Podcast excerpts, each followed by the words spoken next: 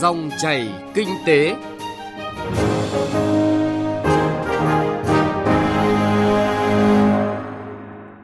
Các biên tập viên Thành Trung và Xuân Lan kính chào quý vị và các bạn. Chúng ta lại gặp nhau trong dòng chảy kinh tế trên sóng VOV1 của Đài Tiếng nói Việt Nam. Chương trình hôm nay có những nội dung chính sau đây. Trong 3 tháng đầu năm, thành phố Hà Nội có gần 6.270 doanh nghiệp thành lập mới với số vốn đăng ký hơn 51.000 tỷ đồng. Nhiều tỉnh công bố hết dịch tả lợn châu Phi. Hiện nay, đất nền ở các quận huyện vùng ven Hà Nội và Thành phố Hồ Chí Minh tăng mạnh. Các chuyên gia khuyến cáo người dân cần cân nhắc trước khi xuống tiền mua đất bởi giá đất nền ở một số nơi chỉ là hiện tượng sốt ảo. Trong dòng chảy kinh tế hôm nay, phóng viên Đài Tiếng nói Việt Nam phỏng vấn ông Nguyễn Văn Đính, Phó Chủ tịch kiêm Tổng thư ký Hội môi giới bất động sản Việt Nam về vấn đề này. Doanh nghiệp Việt Nam đang ở đâu trong cuộc đua thương mại điện tử? Nội dung này sẽ được chúng tôi phân tích trong chuyên mục Kinh tế số ở phần cuối của chương trình. Trước hết là một số thông tin kinh tế đáng chú ý. Thủ tướng Chính phủ vừa ban hành chỉ thị số 09 về các giải pháp tập trung tháo gỡ cho sản xuất kinh doanh, bảo đảm mục tiêu tăng trưởng 6 tháng và cả năm 2019.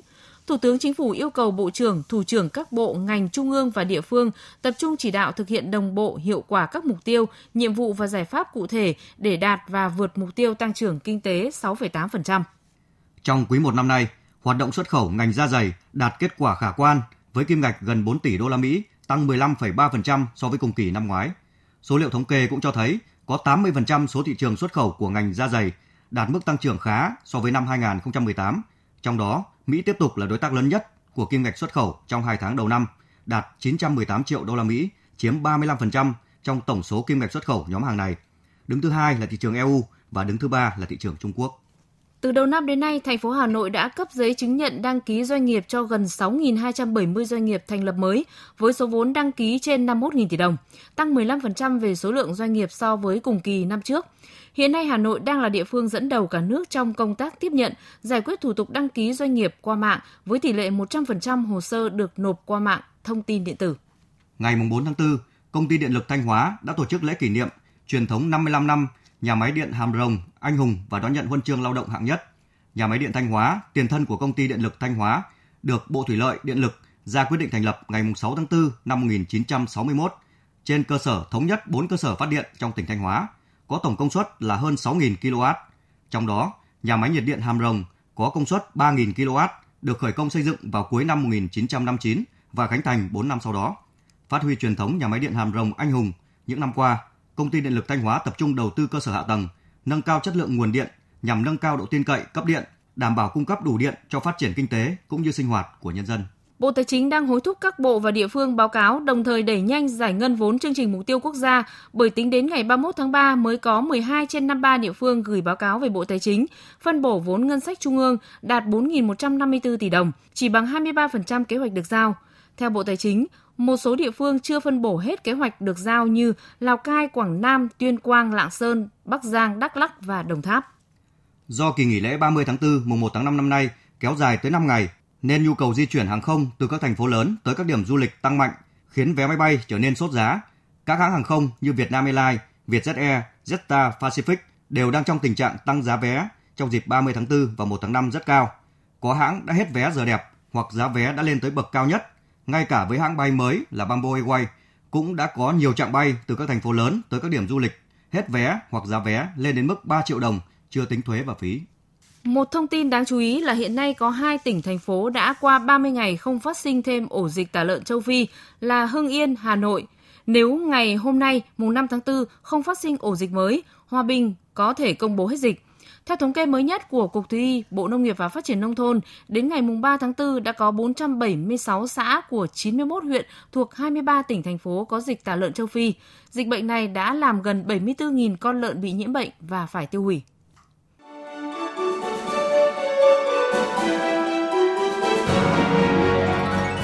Dòng chảy kinh tế, dòng chảy cuộc sống.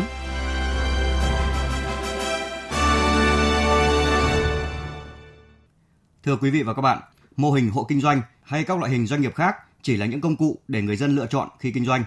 Tuy nhiên, người dân cần có khuôn khổ pháp lý rõ ràng, thuận lợi để tự quyết định sử dụng loại hình nào cho phù hợp. Đó là cách tốt nhất để huy động mọi nguồn lực trong nền kinh tế tham gia vào phát triển của đất nước. Đây là thông điệp được đưa ra trong buổi tọa đàm nghiên cứu khuôn khổ pháp lý cho hộ kinh doanh theo luật doanh nghiệp được Phòng Thương mại và Công nghiệp Việt Nam tổ chức sáng qua. Mời quý vị và các bạn cùng nghe những phân tích về nội dung này qua bài viết của phóng viên Trung Hiếu. Một năm qua, cả Hà Nội chỉ có 9 hộ kinh doanh chuyển đổi thành doanh nghiệp. Số doanh nghiệp tư nhân đăng ký theo luật doanh nghiệp cũng rất thấp. Đây là thực trạng mà Sở Kế hoạch và Đầu tư thành phố Hà Nội ghi nhận được kể từ khi luật hỗ trợ doanh nghiệp nhỏ và vừa có hiệu lực từ ngày 1 tháng 1 năm ngoái. Trong khi đó, khu vực hộ kinh doanh đang đóng góp tới 30% GDP và là khu vực tạo ra số công an việc làm lớn nhất trong nền kinh tế. Ông Trương Thành Đức, Chủ tịch Hội đồng thành viên công ty luật Basico nêu thực tế. Tôi nghe một câu chuyện hôm trước một anh anh nói, gặp một trường hợp là hộ kinh doanh quy mô rất lớn. Thì vì hộ kinh doanh là chả có tiêu chí cả, cứ yêu cầu phải nộp đấy. Đóng tăng thuế rồi tăng khoản trong khoản ngoài, thế là anh ấy quyết định anh thành lập doanh nghiệp và hóa đơn tài chính đầu ra đầu vào, mọi thứ rõ ràng. Anh ấy nộp thuế rất ít, chứ không phải là cứ sợ. Nếu mà chuẩn hóa bài bản thì phải nói là cái lý của nó ở chỗ đấy. Việc thiếu khuôn khổ pháp lý cũng là điều không công bằng đối với chính những hộ kinh doanh muốn phát triển bằng phương thức làm ăn minh bạch. Quy định hộ kinh doanh chỉ được nhắc qua trong luật doanh nghiệp hiện hành hoặc luật hỗ trợ doanh nghiệp vừa và nhỏ, chỉ được quy định cụ thể hơn ở tầm nghị định và thông tư, nên tính pháp lý còn thấp. Ông Vũ Tiến Lộc, Chủ tịch Phòng Thương mại và Công nghiệp Việt Nam nhìn nhận. Thủ tục để hộ kinh doanh vay vốn ngân hàng khó hơn một doanh nghiệp rất là nhiều do các quy định pháp lý về đại diện của hộ kinh doanh trong bộ luật dân sự và luật doanh nghiệp là không rõ nét họ phải thường phải sử dụng cái vốn tự có của họ hoặc là cái vốn vay từ tín dụng đen từ tiện các tiệm cầm đồ và kéo theo đó là những rủi ro hậu quả xã hội rất lớn và khi xảy ra tranh cứ chấp giữa chủ hộ với các thành viên trong hộ, thì những cái mâu thuẫn như vậy nếu xảy ra trong doanh nghiệp thì pháp luật có đủ các quy định để hỗ trợ cho việc giải quyết các tranh chấp. Nhưng mà cái này lại không áp dụng cho các hộ kinh doanh. Rồi hộ kinh doanh gặp rất nhiều khó khăn khi đăng ký nhãn hiệu rồi bảo vệ tài sản sở hữu trí tuệ. Hộ kinh doanh không nhận được sự hỗ trợ của nhà nước như tư vấn pháp lý để bảo vệ quyền lợi của mình. Cái này thì chủ yếu chúng ta cứ dồn vào doanh nghiệp thôi. Do đó, các chuyên gia kinh tế và pháp luật đều thống nhất, quan điểm không phải là trồng thêm quy định pháp lý cho hộ kinh doanh, mà là công nhận và tạo khuôn khổ pháp lý để họ yên tâm kinh doanh và phát triển. Đại diện Ban soạn thảo luật doanh nghiệp sửa đổi, ông Phan Đức Hiếu, Phó Viện trưởng Viện Nghiên cứu Quản lý Kinh tế Trung ương khẳng định. Sứ mệnh của luật doanh nghiệp lần này có tạo ra đột phá hay không là thúc đẩy được sự phát triển của khu vực hộ kinh doanh.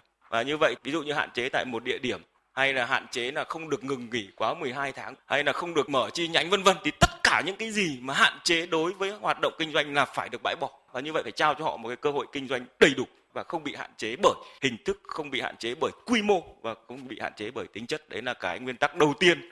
Còn cái việc thứ hai, phải tránh hiểu nhầm là cào bằng. Có nghĩa là một môi trường kinh doanh nó giống nhau, mà cái công bằng ở đây tức là tùy theo quy mô tính chất thì nó phải có cái hình thức kinh doanh và một môi trường kinh doanh phù hợp để qua đó nó phát huy tối đa thế thì ban soạn thảo sẽ cố gắng dùng luật doanh nghiệp lần này để xử lý vấn đề về hộ kinh doanh nhưng với cái mục tiêu còn lại các giải pháp thì chúng tôi sẽ cân nhắc một cách tổng thể. Với nguyên tắc này, lo ngại bắt ép các hộ kinh doanh phải trở thành doanh nghiệp để xử lý tồn tại về sự không rõ ràng trong khái niệm hộ kinh doanh sẽ không diễn ra. Và chỉ khi khu vực hộ kinh doanh được định danh và có khuôn khổ pháp lý rõ ràng thì mới có thể xây dựng và áp dụng các cơ chế hỗ trợ phát triển khu vực này một cách thiết thực và hiệu quả nhất. Đồng thời, đây là khu vực sát nhất với đời sống nhân dân, nên việc có khuôn khổ pháp lý cũng đảm bảo hộ kinh doanh quy mô nhỏ nhưng vẫn có trách nhiệm cao với người tiêu dùng. Về dài hạn, cần tiếp tục hoàn thiện cơ chế chính sách tạo điều kiện phát triển thuận lợi hơn với doanh nghiệp tư nhân siêu nhỏ, để hộ kinh doanh nào có khả năng sẽ chủ động chuyển đổi mình theo hướng chuyên nghiệp. Tinh thần tự do lựa chọn phương thức kinh doanh thích hợp nhất với điều kiện của mình để tham gia và phát triển đất nước cũng là cách huy động mọi nguồn lực trong nền kinh tế một cách bền vững.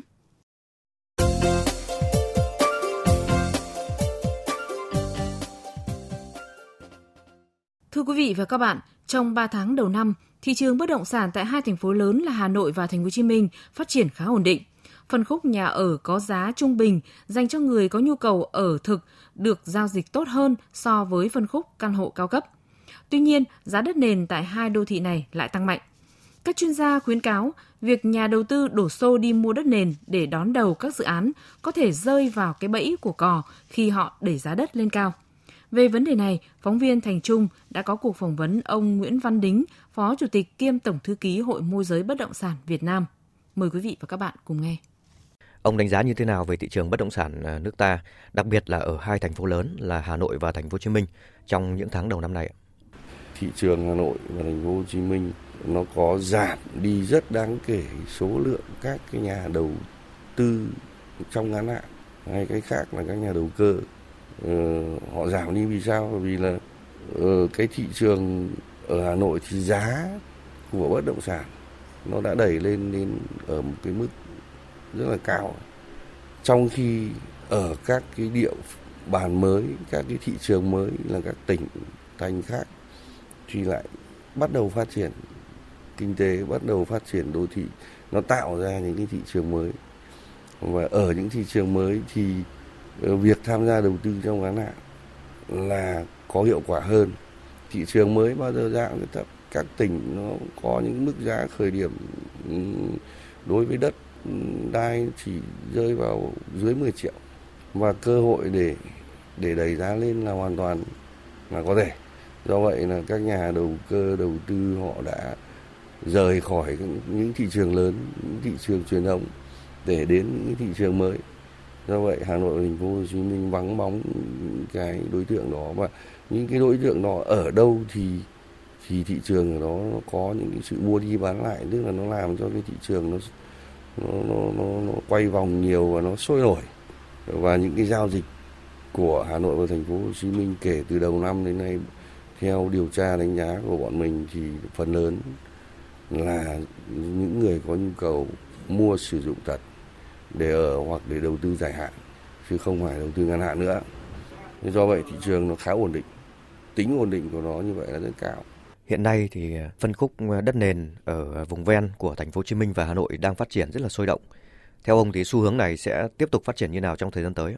Trong nội đô chắc chắn là không còn quỹ đất nào để tạo ra đất nền nữa rồi. Quỹ đất bây giờ tập trung chủ yếu phát triển công cộng, phát triển hạ tầng, không có những quỹ đất để tạo ra những cái căn biệt thự hay villa vân vân không thể có. Do vậy là họ chuyển hướng sang các cái khu các cái vùng ven đô ngoại thành Ờ, và thu hút được khá nhiều các cái sự đầu tư của cả nhà nước và các doanh nghiệp về phát triển hạ tầng giao thông đô thị theo cái định hướng của phát triển quy hoạch, định hướng tầm nhìn đến năm 2030 và hiện nay các nhà đầu tư lớn cũng đã tập trung vào các khu vực này. Ông có khuyến cáo gì đối với ờ, các nhà đầu tư khi mà đi mua đất nền tại những cái vùng ờ, ngoại thành của Hà Nội và thành phố Hồ Chí Minh? Cái vấn đề nó là vấn đề quy hoạch chưa ổn định, hình thành các hệ thống hạ tầng là chưa hoàn chỉnh, ờ, đặc biệt là hạ tầng đô thị. Do vậy là các nhà đầu tư khi đầu tư vào đón đầu đất đai ngoài các dự án vậy phải hết sức chú ý. Thứ nhất là phải tìm hiểu tính pháp lý đầy đủ của các cái sản phẩm đầu tư. Giấy tờ sổ đỏ phải là hợp pháp. Còn nếu không đầu tư mà không đúng là cái nguy cơ dẫn đến việc bị thu hồi hoặc là là là là hủy các kết quả giao dịch rất cao. Thứ hai là phải nghiên cứu kỹ quy hoạch. Rất nhiều khả năng quy hoạch họ đang hoàn chỉnh, nhiều khả năng ông rơi vào những cái quy hoạch, nhất là ông rơi vào quy hoạch công cộng, quy hoạch dịch vụ thì là cái đầu tư của ông mất không. Và thứ ba nữa là ông phải tính toán thời gian để ông đón đầu. Chưa có những gì đột biến ở đó cả thì ông có chịu được cái thời gian đặc biệt là với việc ông đi vay để đầu tư thời gian đó với cái lãi suất nếu ông đầu tư vào những cái căn bản khác như ngân hàng hay như chứng khoán vân vân thì ông phải tính toán cho nó thật hợp lý. Xin cảm ơn ông Nguyễn Văn Đính, Phó Chủ tịch kiêm Tổng thư ký Hội môi giới bất động sản Việt Nam về cuộc trao đổi này.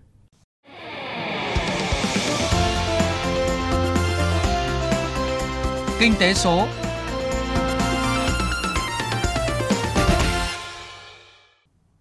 Thưa quý vị và các bạn, năm 2018 tiếp tục đánh dấu sự tăng trưởng mạnh mẽ của thương mại điện tử trong giai đoạn thứ ba với tốc độ tăng trưởng trên 30% cùng nhiều hoạt động đầu tư sôi nổi vào thị trường của doanh nghiệp nội địa cũng như doanh nghiệp nước ngoài.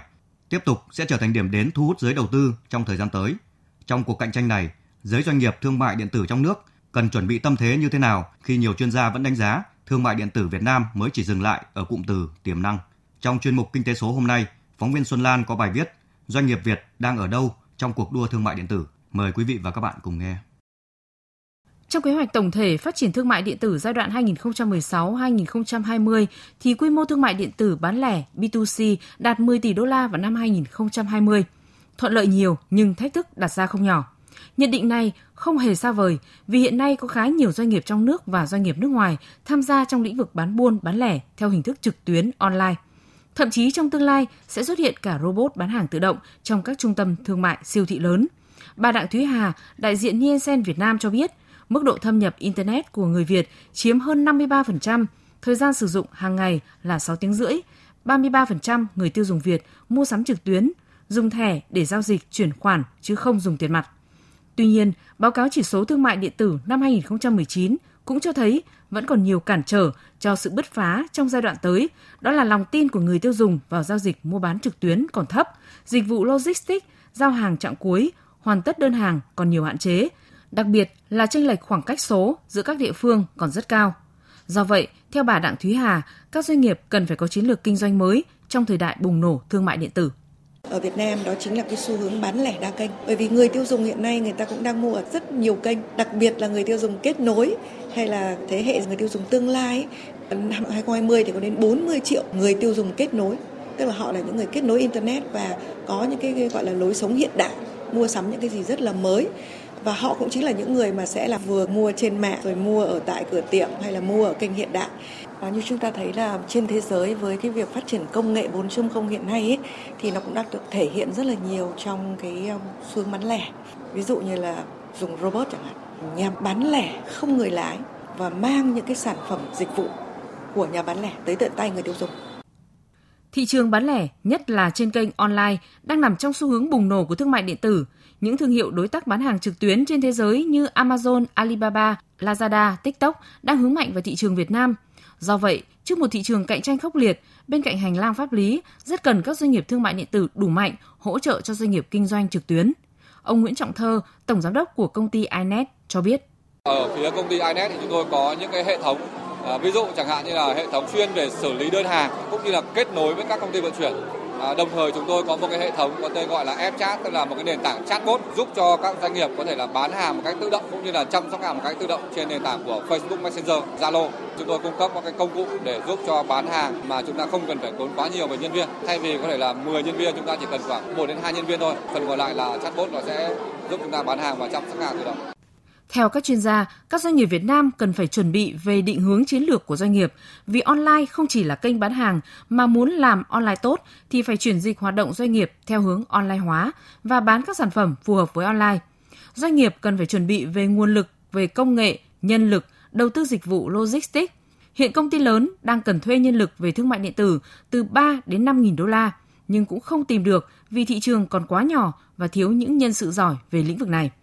Bên cạnh những thuận lợi của thị trường thương mại điện tử thì theo ông Đỗ Hữu Hưng, CEO của công ty Interspec, quan trọng hơn cả vẫn là sự chủ động của doanh nghiệp. Tôi thấy đánh giá hiện nay cái hành lang pháp lý Việt Nam đã khá là thuận lợi cho cái việc thương mại điện tử. Ngay cả cái việc mình ra cái luật à, an ninh mạng và cái nghị định đi kèm nó tạo ra một hành lang rất tốt cho việc giao dịch thương mại nó được bảo đảm bởi vấn đề pháp lý.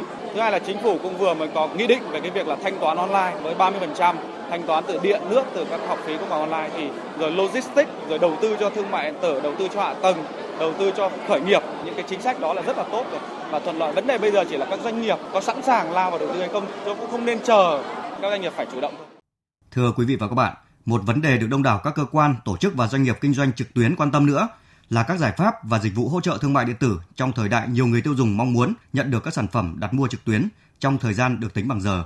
Và việc ứng dụng công nghệ điện toán đám mây dữ liệu lớn và di động như trí tuệ nhân tạo, internet vạn vận, thực tế ảo hay blockchain sẽ ảnh hưởng mạnh tới thương mại điện tử nước ta. Ngoài ý tưởng sáng tạo, các doanh nghiệp khởi nghiệp kinh doanh trực tuyến sẽ cần biết đâu là yếu tố quyết định khi bước chân phiêu lưu vào cuộc chơi nhiều rủi ro nhưng cũng đầy cơ hội để trở thành những thành viên mới trong làng thương mại điện tử của Việt Nam. Nội dung vừa rồi cũng đã kết thúc dòng chảy kinh tế hôm nay. Chương trình do biên tập viên Thành Trung và nhóm phóng viên kinh tế thực hiện. Cảm ơn quý vị và các bạn đã quan tâm theo dõi.